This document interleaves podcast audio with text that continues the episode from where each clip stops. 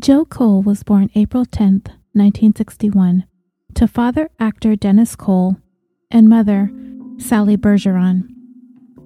His father, Dennis, was a fairly recognizable actor in the 60s and 70s.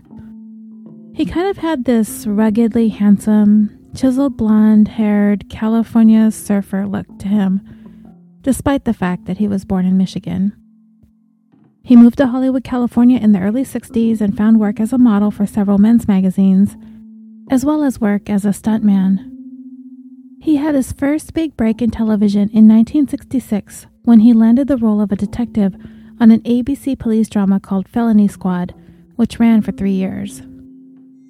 Through the 70s and 80s, Dennis appeared in several television series, including Bracken's World, Medical Center, Police Story, Fantasy Island, Trapper John MD, Murder She Wrote, Barnaby Jones, The Love Boat, The Streets of San Francisco, Three's Company, and Charlie's Angels. His only son, Joe, was from his first marriage. Joe lived in the beachside community of Venice, California. Known for its world famous, vibrant boardwalk, Venice has a bohemian spirit about it. Its beaches lined with upscale businesses and homes. The boardwalk is where you can find exclusive shops, street performers, and beautiful murals. There's a skate park, an outdoor gym called Muscle Beach, unique dining experiences, stylish boutiques, and coffee bars. The town is buzzing all year round, and for many, many years, artists, writers, and musicians call Venice home. And Joe, he fit right into the Venice Beach community. But he apparently lived in one of the toughest parts of Venice, the neighborhood of Oakwood. Like his father, Joe was an aspiring actor and a photographer. He was also part of the road crew for Black Flag and then the Rollins Band.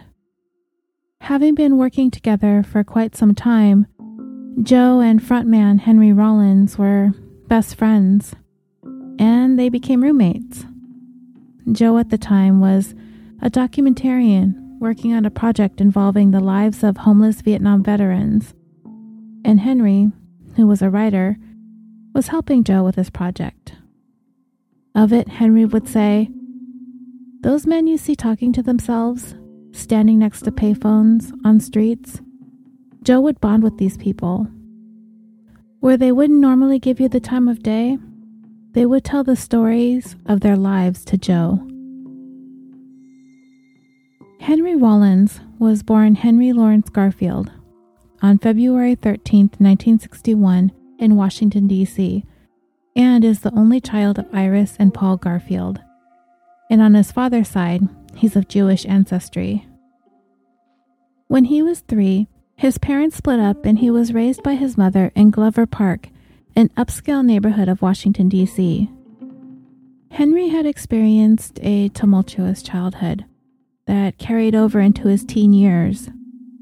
He was sexually assaulted during his childhood all the way up until he was a teenager. He struggled with issues including low self esteem and depression. Around the age of nine, Henry was diagnosed with hyperactivity and was prescribed Ritalin for many years so that he would be able to maintain focus in school. Henry attended the Bullis School, which at the time was an all boys preparatory school in Potomac, Maryland.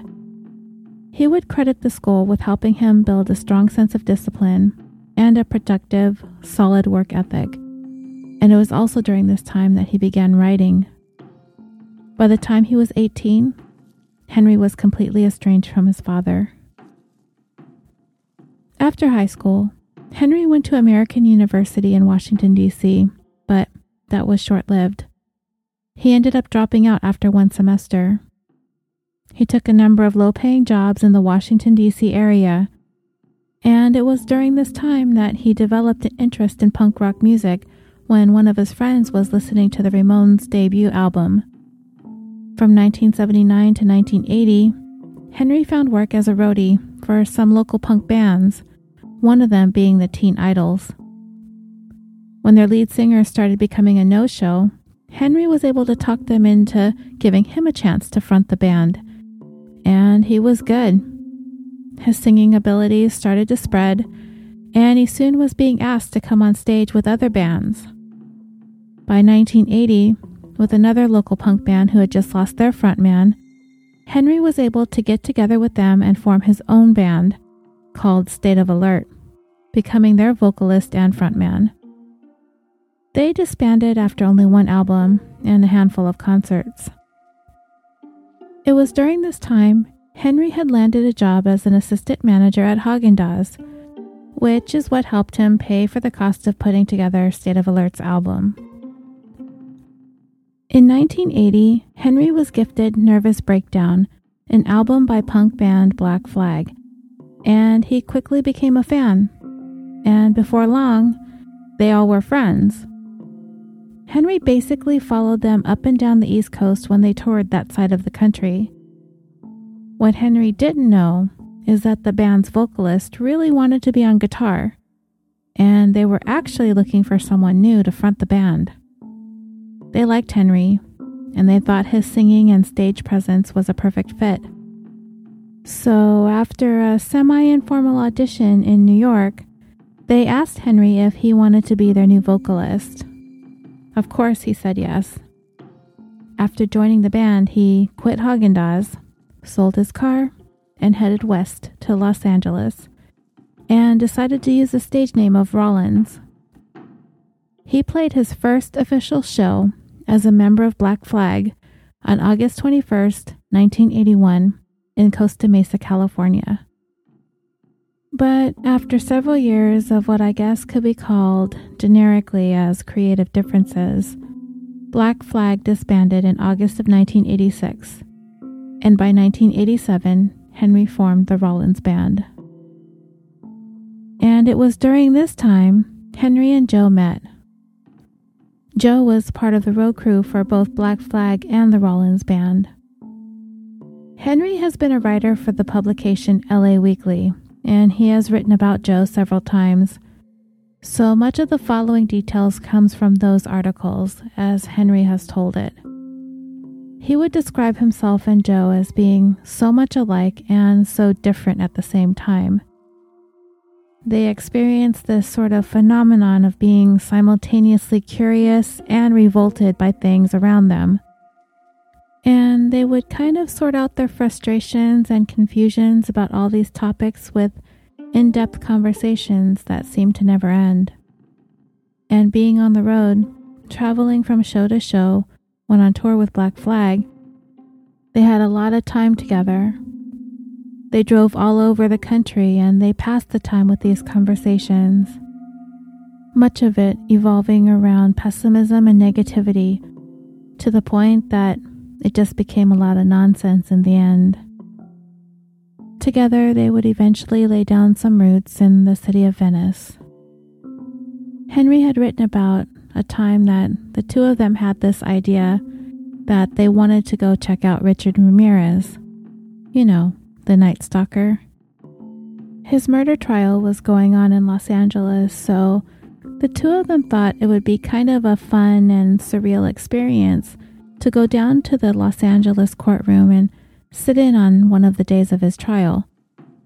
They got in line and they went through the metal detectors, and while doing so, they met some of Ramirez's fangirls. Joe was asking the girls a bunch of random questions, and they were happy to oblige. And the more and more questions he asked, the more enthusiastic they seemed to get. They really acted like Richard Ramirez was akin to a celebrity, kind of like a rock star. Henry wanted to jump in and point out that the guy was kind of a serial killer and what in the world were they attracted to, but he decided to leave the questioning up to Joe. They were finally let into the courtroom, and not too long after, Richard Ramirez himself was ushered in, chained at the waist and ankles. After he took his seat, he turned around and glanced at all of the girls pining after him. Dreamers, don't you guys think it's kind of strange that fangirls were allowed in the court disrupting proceedings like this. It feels kind of disrespectful, especially to the victims' families. Well, anyway, when court adjourned, Joe and Henry walked out first and the press gathered outside. The two of them approached reporters and asked them what they'd like to know about the proceedings, and the press basically told them to F off. At least that's how Henry tells it. So, fast forward to December 10th, 1991. Joe and Henry had walked one block to a 24 hour market to get a few groceries. This was something they did quite often, it was a part of their routine. In a 1996 interview with Unsolved Mysteries, Henry said, You get into your little rituals when you live in a community. You go wash day is Friday, chicken on Sunday, all that. For a predator, for a robber, this is what they go on. They need habit. And this was their so called habit going to this all night grocery store. As they headed home, groceries in hand, they were approached by two men. Each one had a gun pointed at their faces just outside their house. One of the men shoved Henry, making him get down into a prone position, and the other man forced Joe to lay down on the ground. The man who had the gun pointed at Henry told him if he yelled or screamed, he was going to blow his head off. To which Henry replied, Okay. When taking what money Henry and Joe had between them, the robbers became agitated that they only had less than $50 between the two of them and so they demanded they go inside their house and give them all the money they had in there. They asked if anybody was home, and Henry lied and said, Yes, my roommate's home. He's watching TV. But the gunmen weren't deterred by that at all. Henry's mind started spinning as he was trying to think of some way of getting them out of the situation. As he put it, it's not as if you're going to go for some movie stunt like grabbing the gun and wrestling around. That's fiction. One of the men led Henry into the house while Joe remained outside. Henry was fairly certain that these men were going to bring them both inside, shoot them to death, and they would be allowed to ransack the house, all the while taking their sweet time. They made no effort to disguise their faces so they knew Joe and Henry would be able to identify them. As Henry walked in through the front door, the gunman was closely behind him. He started to hear some sort of scuffling on the porch outside, and then he heard a gunshot. Henry stood there for a moment, for a very quick moment. In that moment that he heard the gunshot, his hands were still in the air and he thought about how strange that gunfire sounded in the room that he was standing in as the sounds reverberated throughout the house. And it was in that split second moment Henry bolted. He ran through the house, exited out a back door, and sprinted down the alley. He was shot at once, but they missed, and the gunman fled the scene. Henry found a phone and called 911. Assuming that the gunman had taken off, he went back to where he and Joe had been first accosted and found him there on the ground with a single gunshot wound to his head. By the time police arrived, the gunmen were gone, and so was Joe. He was 30 years old. Henry was handcuffed and placed in the back of the police squad car. He was detained and questioned until they were certain that he had no involvement in his friend's murder. Detectives investigating this case interviewed hundreds of people who resided in the Oakwood community. They had a strong conviction that the gunmen lived in the area, as they were on foot and it was kind of late at night they didn't have a car, and there was no buses running at the time. Investigators were certain that these were the kinds of guys that would talk about their crime or brag about it, especially if they came to realize that they had robbed someone kind of famous. Detectives strongly felt that someone out there must know something. For Henry, he would say of Joe's death, When someone dies in this way, it's not just the loss of life. There's a mother, there's a father, then there's all of us, the friends who lost this fantastic person. And you never recover from it all the way. You always carry some of it in you, and it wrecks you. Year after year. As mutilated a concept as justice is in this country, and how it only seems to benefit a certain skin color in a certain economic place in America, real justice is a pretty righteous thing, and I'd like to see it done and exacted on these individuals. And Joe's dad, Dennis, he said, There is not a day that goes by that I don't think about him. And we'd always share things. And it's like I have no one to call up and say, Hey, Joe, guess what happened? And he would do the same thing with me.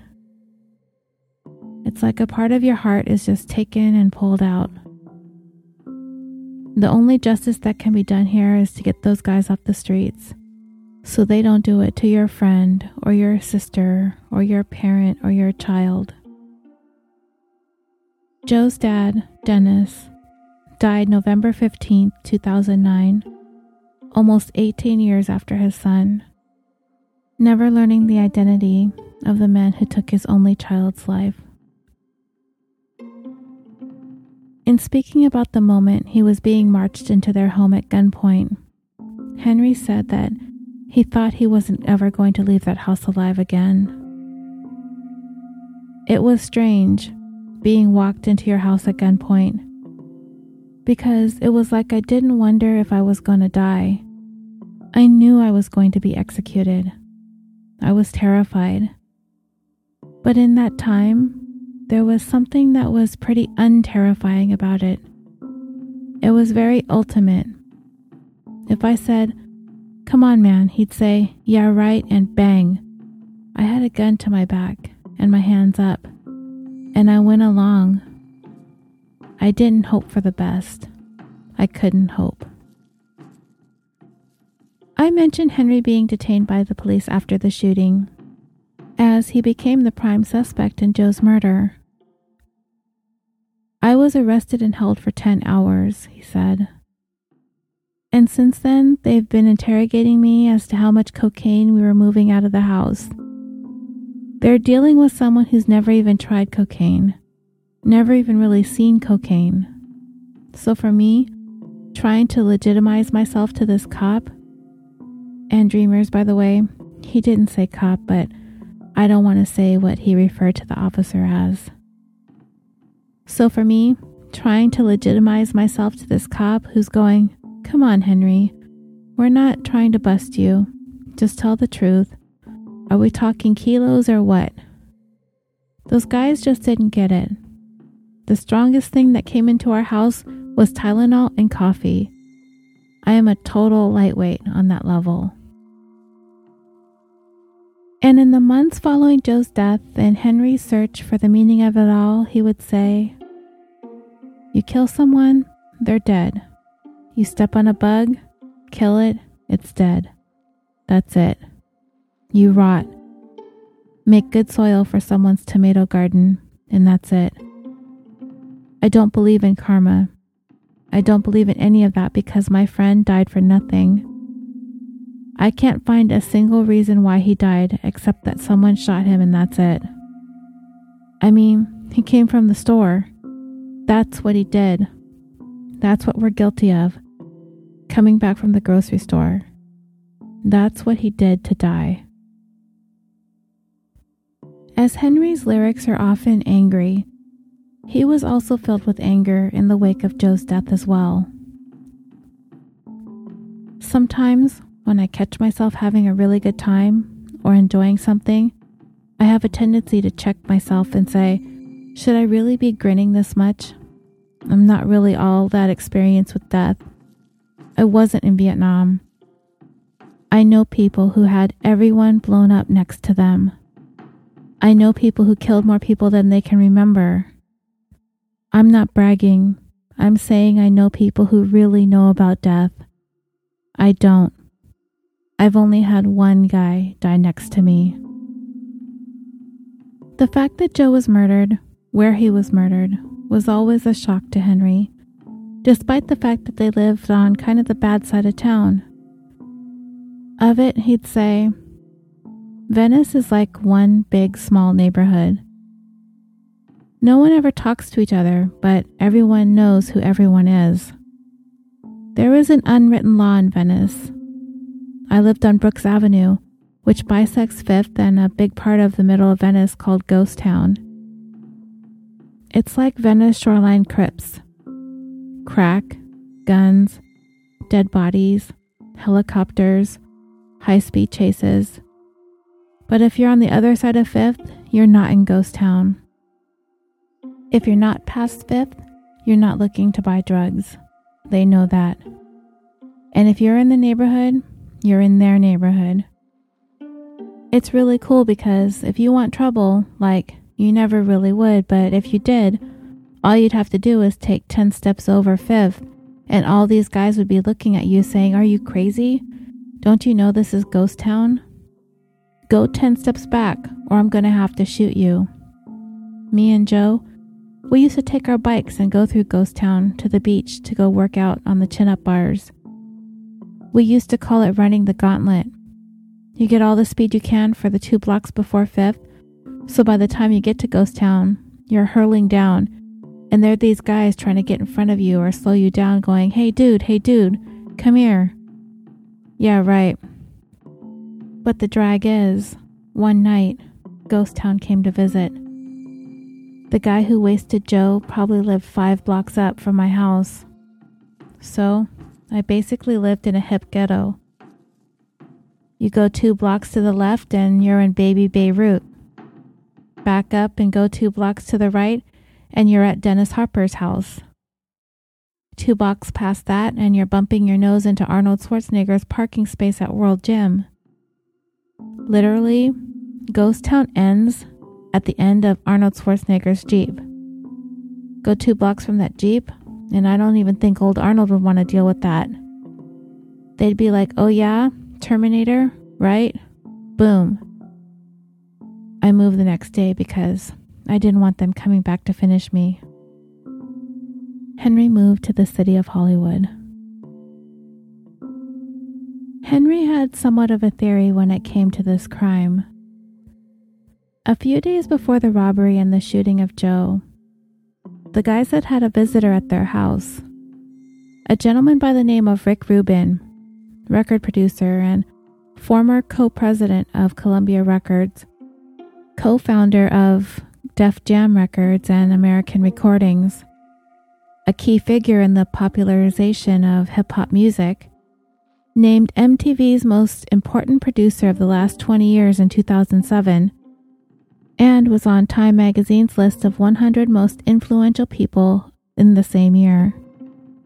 He's worked with countless artists ACDC, Beastie Boys, LL Cool J, Run DMC, Aerosmith, Adele, Black Sabbath, Eminem, Jay Z, Johnny Cash, Justin Timberlake, Lady Gaga, Linkin Park, Metallica, Rage Against the Machine, Red Hot Chili Peppers, Shakira. You get the picture. He's kind of a big deal in the music industry. So, Rick was a fan of the Rollins Band, and he wanted to hear some of their newest recorded material. So, he stopped by Joe and Henry's Venice house, parking his Rolls Royce outside. And because they lived in a seedier part of Venice, Henry suspected that someone noticed the expensive car and the flashy guy walking into their home and put two and two together that these guys must have a lot of money inside their house. Which is why, Henry surmised, when they were initially robbed and they were only found to have less than $50 on them, those guys wanted to be taken inside. Henry even recalled that that same evening Rick Rubin had visited, that he jotted down in his journal his concerns about his place possibly being targeted now that they had that fancy car parked in front of their house that day. As for me, dreamers, I get where Henry was coming from. Although I do feel like some of his musings are a little bit of a reach. Places in my mind just wouldn't go there, given even a tragedy like this. I get the anger and the resentment and the frustration, especially as this case continues to this day to be unsolved. I can't say how I would react in a similar situation. I haven't known a friend, or had anyone for that matter, be murdered. That always takes the loss to a very different level than if it were just an accidental death, which I have experienced. That's all I can compare my feelings to. And for me, I grieve a lot. Sadness overwhelms me, and I think I'd feel the same, especially with an unsolved case. My feelings of sadness would overshadow feelings of anger, as who was there to be angry at? I can't say that for certain and I don't really want to find out. In a 1992 interview with the Los Angeles Times, Henry said that he has a plastic container that's filled with the soil that absorbed Joe's blood where he died, stating, I dug up the earth where his head fell. He was shot in the face. I've got all that dirt in there. So Joe's in the house. I say good morning to him every day. I've got his phone too, so I've got a direct line to him, and that feels good. Every year, Henry thinks of his friend on his birthday, and he would have turned 57 last month. He wrote about Joe in LA Weekly in 2013, and I wanted to share his thoughts with you they do get mildly political and possibly offensive. So email Henry if you take issue with this. Joe Cole's murder gave me a powerful tutorial on guns in America. The United States is full of some of the most resourceful, generous, and hardworking people I have ever encountered. Yet statistically, America is a nation of killers and the killed. We have a familiarity and fascination with guns, murder, and those who kill. From soldiers to serial killers, we study, immortalize, fanaticize, and fear them. Try driving the streets of Los Angeles without seeing a billboard depicting a film with the lead actor holding a gun. It's almost as if guns are harmless props used to bring out the cheekbones and jawline of the screen star. It's hard to think of a leading man who hasn't at one time posed with a gun. Guns are a part of the American identity. While guns are constantly in the hands of wealthy actors, their more meaningful use is often by those several rungs down the fiscal ladder. These are the people who live in other America. The one that Wayne LaPierre warns you about and implores you to arm yourselves against. By the way, Wayne LaPierre is the CEO and executive vice president of the National Rifle Association ever since 1991. You can pass all the gun legislation you want. None of it will make me feel any more or less safe than I do right now at this moment. The murder of my friend taught me that America is a 50 state wide killing field. None of that red state, blue state BS means a damn thing to me. As soon as I leave my house, I'm on the kill grid.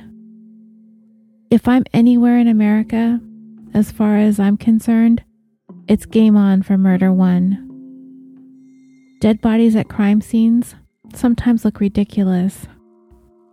People often fall and land in positions reminiscent of a game of Twister gone awry. They look lonely and small, like the punchline of an elaborate and incredibly cruel joke. The morning after the murder, I was released by the police after being held overnight, as apparently it's common with witnesses. I went back to the front lawn of the house I was renting where Joe was killed. I had to clean up his remains before his parents arrived. There I was, my friend's blood and brains all over my hands, trying to figure out what to do with this human matter. Do I throw out the bloody towel? Wash it? Bury it? What about the water in the bucket or the bucket itself? I felt completely stupid and worthless at that moment. Joe Cole, who spent the last several seconds of his short life in pathetic animal panic, had perfect taste in music. He was completely connected to the main stem Hendrix, Stooges, Sabbath, Coltrane, like that. He was a way out guy, a total space brother. He had lots of friends, yet was very alone, and his killer has never been caught. In the weeks and months after his murder, I was inundated with letters of condolences and sadly, stories from other Americans who had been through the American gun homicide experience. Some of these stories would peel the paint off your car. The instances of sadness, loss, and horror expressed in these letters was unbearably heavy. It was perhaps the pointlessness of the deaths that was the hardest part to deal with. The convenience store that suddenly turns into a blood splattered box with a young fiance lying on the floor. Someone gets a phone call and everything changes forever. As the years after Joe Cole's murder passed, I started to understand that the crime component in America was a massive revenue stream. The military industrial complex, the prison industrial complex, Hollywood, all thrive on constant conflict as the standard modus operandi. Without the threat of violence and the fact of violence, the American machine as we know it would seize. As a demographic, the ones doing the large part of the killing are also doing a large part of the breeding. Much of the time, they kill each other locally a Los Angeles policeman once characterized this as the self cleaning oven. Gun manufacturers and their lobbyists don't live in these places or know where they are. Beyond the point of purchase, they don't care. I'm neither pro nor anti gun. I'm gun conscious. I live in America. I know I can get taken out almost any time, anywhere. I don't subscribe to the John Wayne concealed carry BS. They're the ones who shoot themselves in the balls and bleed out in the church parking lot. It's almost funny. I've reconciled myself to the hard fact that I live in a country of consequences. I'm all for background checks, yet completely understand why Wayne LaPierre isn't. It steps on his client's cash flow I happen to think that selling a gun to a person with mental health issues is a bad idea. I also think that when someone becomes a gun owner, they often acquire some mental health issues. The lunatics have not taken over the asylum, they own it. As your birthright, you are a life member of the Great American Gun Show. I sometimes catch myself wondering what Joe Cole would have made of the internet cell phones, and downloaded music. So much has changed in America since he was murdered, and a lot hasn't. Joe was like thousands of other Americans. He was shot and killed by another American. I assure you, if he were somehow able to read his own obituary, he would not be at all surprised as to how he went out. This is who we are. The two men who robbed Joe and Henry were African American. The man who shot and killed Joe is described as being born sometime between 1966 and 1971, so approximately 47 to 52 years of age today. About 5 feet 11 and 165 pounds, with brown eyes and black hair. Last I could find, there is still a $25,000 reward being offered, leading to the arrest and conviction of Joe's killer. The LAPD tip line is 877 527 3247. Thank you for joining me for this bonus episode of California Dreaming. And until next time, sweet dreams.